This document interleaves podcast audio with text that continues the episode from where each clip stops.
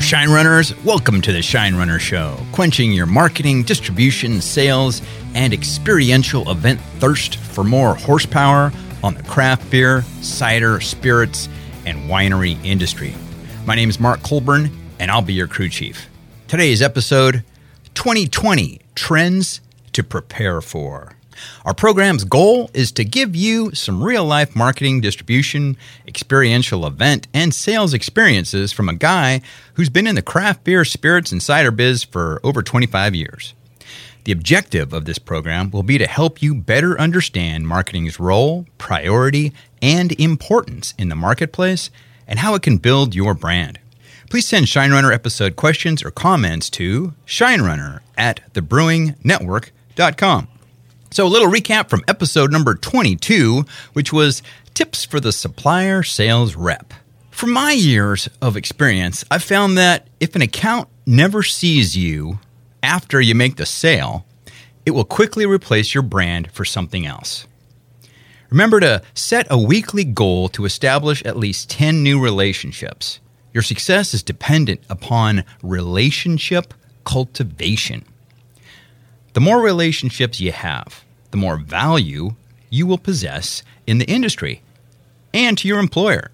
Think of each relationship as a stock investment. Every time you communicate or interact with the stock, its value increases. Be tenacious, creative, persuasive. These are three key traits of a successful salesperson. Be the linebacker, not the cheerleader. Lead by example. Remember to never take credit in a wholesaler, sales, or ABP meeting. Uh, always give the attaboy to the wholesaler salesperson, even if you did all the work. Make it your routine to observe and inspect an account before you begin your pitch. Search for personal rapport tangibles to build a relationship upon. I recently got an email from a buddy of mine in New York who took this advice. He ended up getting the business after talking hockey with the buyer for a half hour. He noticed hockey pictures on the wall, which he used to jumpstart the conversation. And lastly, always leave an account in better brand shape than when you arrived. This means checking your codes, freshening the point of sale, asking for additional real estate, and facing up your SKUs. So, let's get into episode number 23, what I call 2020 Trends to Prepare for. So, I, I've looked into my crystal fermenter and have seen some trends that I feel will impact all of you in 2020 and beyond. Let's dig into these and think about how they will affect your business. Let's look at some key trends that coming. The distribution option pool is getting more shallow by the minute. We've touched on this trend in earlier podcasts. However, wholesaler consolidation is now taking place at a fever pitch rate. Although you may feel comfy with your current distribution footprint, you need to think about this alarming trend.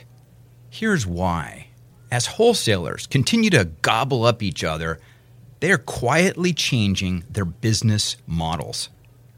I've been studying these wholesaler mergers. This includes beer, wine, and spirits, and talking to a variety of people who work within the beer, spirits, and wine industry. What I've learned is wholesalers are downsizing their sales force in favor of more merchandisers while trimming sales management and marketing positions. Why are they doing this? Well, to save money and help pay for those expensive buyouts. It also signals a change in how distributors plan to go to market. With more merchandisers, the wholesaler has more restocking power in the chains. That is, bringing up backstock to the shelves, more rapid replenishment of their preferred brands. You might be thinking, hey, Mark, I already knew this. But how does this impact you? Let's slow down a bit. Should you be concerned? I think so. If your wholesaler is reducing their sales force in favor of merchandising, then you'll want to reevaluate your sales plan incentive programs and spend. Some big wholesalers are taking steps to eliminate street level sales incentives in favor of bonusing middle and senior management. If your distributor has reduced their street level sales staff and cut sales programming in favor of senior management, then I recommend shifting your budget towards the wholesaler merchandiser team. You may even find that some of these people were your wholesaler sales reps. If the wholesaler prohibits merchandiser incentive programs, then I suggest that your sales team enact a merchandiser specific gift card program communicated to individual merchandisers while in the field. And be sure to buy the gift cards from an on premise buying account or a non buy that you're currently working on. This program should remain confidential, but is needed, particularly for the small to medium brands that will continually get less attention in 2020. If I were you, I would compensate those that regularly touch my product and place it on the shelf or the draft handle. If you're reluctant to devise a merchandiser gift card program, then have your reps buy them lunch and don't forget to give them samples and throw in a cool wearable. Tactics like these are needed because if your brand remains in backstock at the chains, it will come up on the store buyer's inventory UPC scanning gun as a slow mover and be a strong candidate for the next disco reset. Once you're out of a big chain, the wholesaler will have little need for your brand, and it won't be long before it just sits on pallets in a warehouse getting dusty, broken, and out of code. Another trend is hiring is the hiring of supplier paid part-time merchandisers. This is an expensive tactic, but one that I would research along with third-party merchandising options. I've met some part-time merchandisers and watched them in the field. I found I find that their accountability is lax. I suggest training these people to engage with shoppers so that they can impart your marketing story. Have them make eye contact. Just a few salient comments can go a long way towards purchase. They should also have pre account objectives and a format or routine on how to merchandise the account. I suggest that they take a picture of the shelf when they arrive and when they leave to show that they have brought up backstock. They should also take a picture of your store backstock upon arrival. This will provide you with valuable distributor feedback. If, for example, there is none and it's a summer weekend, July 4th, you are going to miss sales due to poor ordering by the wholesaler chain sales person. You can use these pictures in an ABP or business review meeting to make an important point for your brand. Some suppliers are now requiring their sales reps to merchandise on weekends. I do not recommend this tactic, which takes them off their account call routine and will most likely lead to rep turnover due to burnout. I'm also hearing that some wholesalers plan to drop small to medium brands, seeing them as an annoyance and something they are unwilling to spend labor resources on to champion. Even worse, one senior executive shared that large supermarket retailers are not seeing suppliers, that is, taking appointments, preferring to meet with their distributor partners. Now, I can't believe that this is a national trend, but if it expands, it emboldens the wholesaler's power over suppliers and the shelf space imperative for brand survival. These tactics paved the way for online ordering. Keep a close eye on your wholesaler's website as they expand this low cost ordering option. Now, with fewer sales reps, the mega distributors will focus their remaining sales efforts on just the largest volume and revenue producing brands. I also predict fewer on and off premise account calls made by the wholesaler due to the downsizing and merger frenzy. This places the face to face presentation onus completely on the supplier, possibly for all your accounts. So, do you have a backup plan if any of this happens? Looks like my castle keep strategy, discussed in my book, is all the more relevant. So, how might companies react to these trends if, in fact, they, they uh, become reality in 2020 and beyond? Be sure to watch for an explosion in third party merchandising and demo companies. We've already seen this in draft line cleanings uh, as wholesalers opt out of this expensive service. What I'm seeing is large suppliers with big budgets are now putting the gas down on merchandising and investing heavily in wet demo agency samplings. These wet demos work.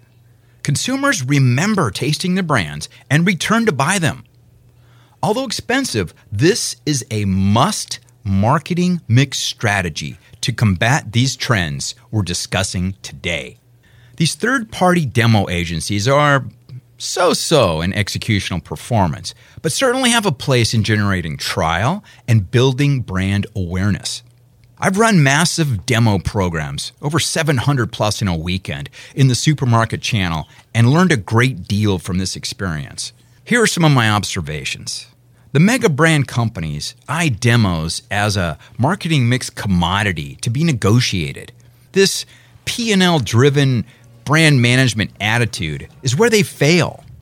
Their demo waves serve to clog the market, so be sure to schedule your events on alternate dates with your agency. But let's talk about the, those big those big guys. The chink in the big brand armor was that their brand teams were too lazy to educate and train the samplers on the sponsoring brands. I found this to be true today as Goliath alcohol producers rely on the demonstrators downloading of branded point of sale materials and then printing such on their home computers to take to the account. I also learned that when demos are treated as a sterile marketing mix commodity, the human element is stripped from the equation and noticeable to the demonstrator. Recall my mantra people sell for people and brands that they like. This presents significant opportunity for you. When I was a brand manager, I took the time to educate every demonstrator that touched our product. More importantly, I treated them like people. I studied many samplers prior to launching our demo campaign and learned that they hated to be treated like a commodity. The more sterile the sponsor, the less effort the demonstrator exhibited. Conversely, when I incorporated human uh, uh, humor, a personal touch, a history on our company, an incentive, a free sample, a comprehensive demo kit, and treated them like a team member, the results were stratospheric. Kind of like comparison, uh, comparing a, a big block 427 AC Cobra to a, a lawnmower. With today's impressive technology, there is no excuse not to have the best trained demonstrators in the country. It does take time, creativity, and some money. Given the investment, your team must personally train anyone who presents or touches your brand. That marketing story must be consistent and communicated frequently. You'll also be far more successful if you funkifies your wet demo program. Be sure to follow up with the supermarket buyer and your wholesaler executive team sharing post demo success stories by store. This will keep your brand on the prime time radar. Get some consumer quotes from your demo team and pics of happy customers. These will enhance your chain buyer and wholesaler presentations substantially. Wring the most out of this marketing investment. And yet, Another trend to be wary of. The wine industry has moved their high horsepower brands into cans. These cans are incremental to their bottles and are taking space from the beer set. Even worse for the beer guys is the trend towards chilled wines. Large retailers are training their wine customers to purchase wine, rosé, whites, chardonnays, sauvignon blancs, and champagne from the cold case. With each reset, more space is devoted to bottled, boxed, canned, and chilled wines. There are even 175 milliliter versions of many champagnes, rosés, Sauvignon Blancs, Chardonnays being introduced that are placed into the chilled section. This further takes space from all beer, cider, FMBs, kombuchas, and others. I would watch for spirits to come after some of this cold space as well. So, what do you do if your beloved hazy IPA gets banished to the far right of the craft beer set next door to the wine? I've seen this happen and call this real estate the brand morgue. Believe me, you don't want to be there. The way to win is by bringing your best products, getting them merchandised from backstock, that is, onto the shelf, and generating brand trial and awareness via wet demos and experiential event participation.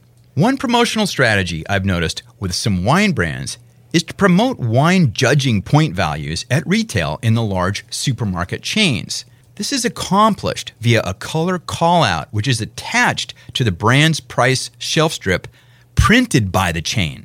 This promotional point of sale tool is a revenue generator for the chains. However, due to the intimidating bevy of wine options, there is a significant demographic that buys solely upon high scoring, wine spectator like numerical endorsements. What I've not seen is craft beer adopting a similar strategy, which could include RateBeer ratings promoted on the actual supermarket generated pricing shelf strip. This simple call out will differentiate your brand from the daunting array of shelf options. I make it my business to interact with consumers at the point of purchase and find that consumers are overwhelmed by choice and yearn for something to assist or simplify their purchase decision process. Think, market, and merchandise as though you are not in the alcohol business. This will promote creative ideas. Another concerning trend for the beer industry is supermarket volume discounts on mix and match wine and spirit purchases. When you think about all the new wine SKUs and packages coming, there is cause for concern when a volume discount, for example, buy six, mix and match, and get 10% off your entire purchase, is offered. This extra 10% off generates impressive supermarket volume, while it wins the share of stomach battle for wines and spirits over beer, cider, FMBs, and hard kombuchas. The beer industry needs to address this face on with some creative tactics or suffer further market share losses to wine and spirits. Let's look at a recap of episode number 23. We definitely shifted through all the gears today. The wholesaler pool is evaporating rapidly. Be sure to review your contracts and know the details in and out. Get on your wholesaler's calendar for a regular trimester business review. Get your best team presenter in front of the distributor's Salesforce Friday meeting. Be sure they have something newsworthy to present, but you must keep your brand top of mind. If your wholesaler is changing the way they run incentives, then look at changing yours. Perhaps it's time to shift money to the merchandisers. Considering hiring a third party merchandising company, but require pre and post account photos and backstock pictures. Be sure to train these people on how you want the brand to look at retail. To maintain or increase your weekly rate of sale in your chains, look to appoint a wet demo agency. Train these people on your brands and treat them like a valuable team member. I can't overemphasize the need for supermarket sampling, weekend event participation, and consumer engagement. Now, I've taken a, a part time position with the nation's largest supermarket chain and work in their number one alcohol selling store in the Bay Area as a beer, cider, wine, and spirits steward. In this role, I spend 15 to 20 hours or more a week talking to consumers.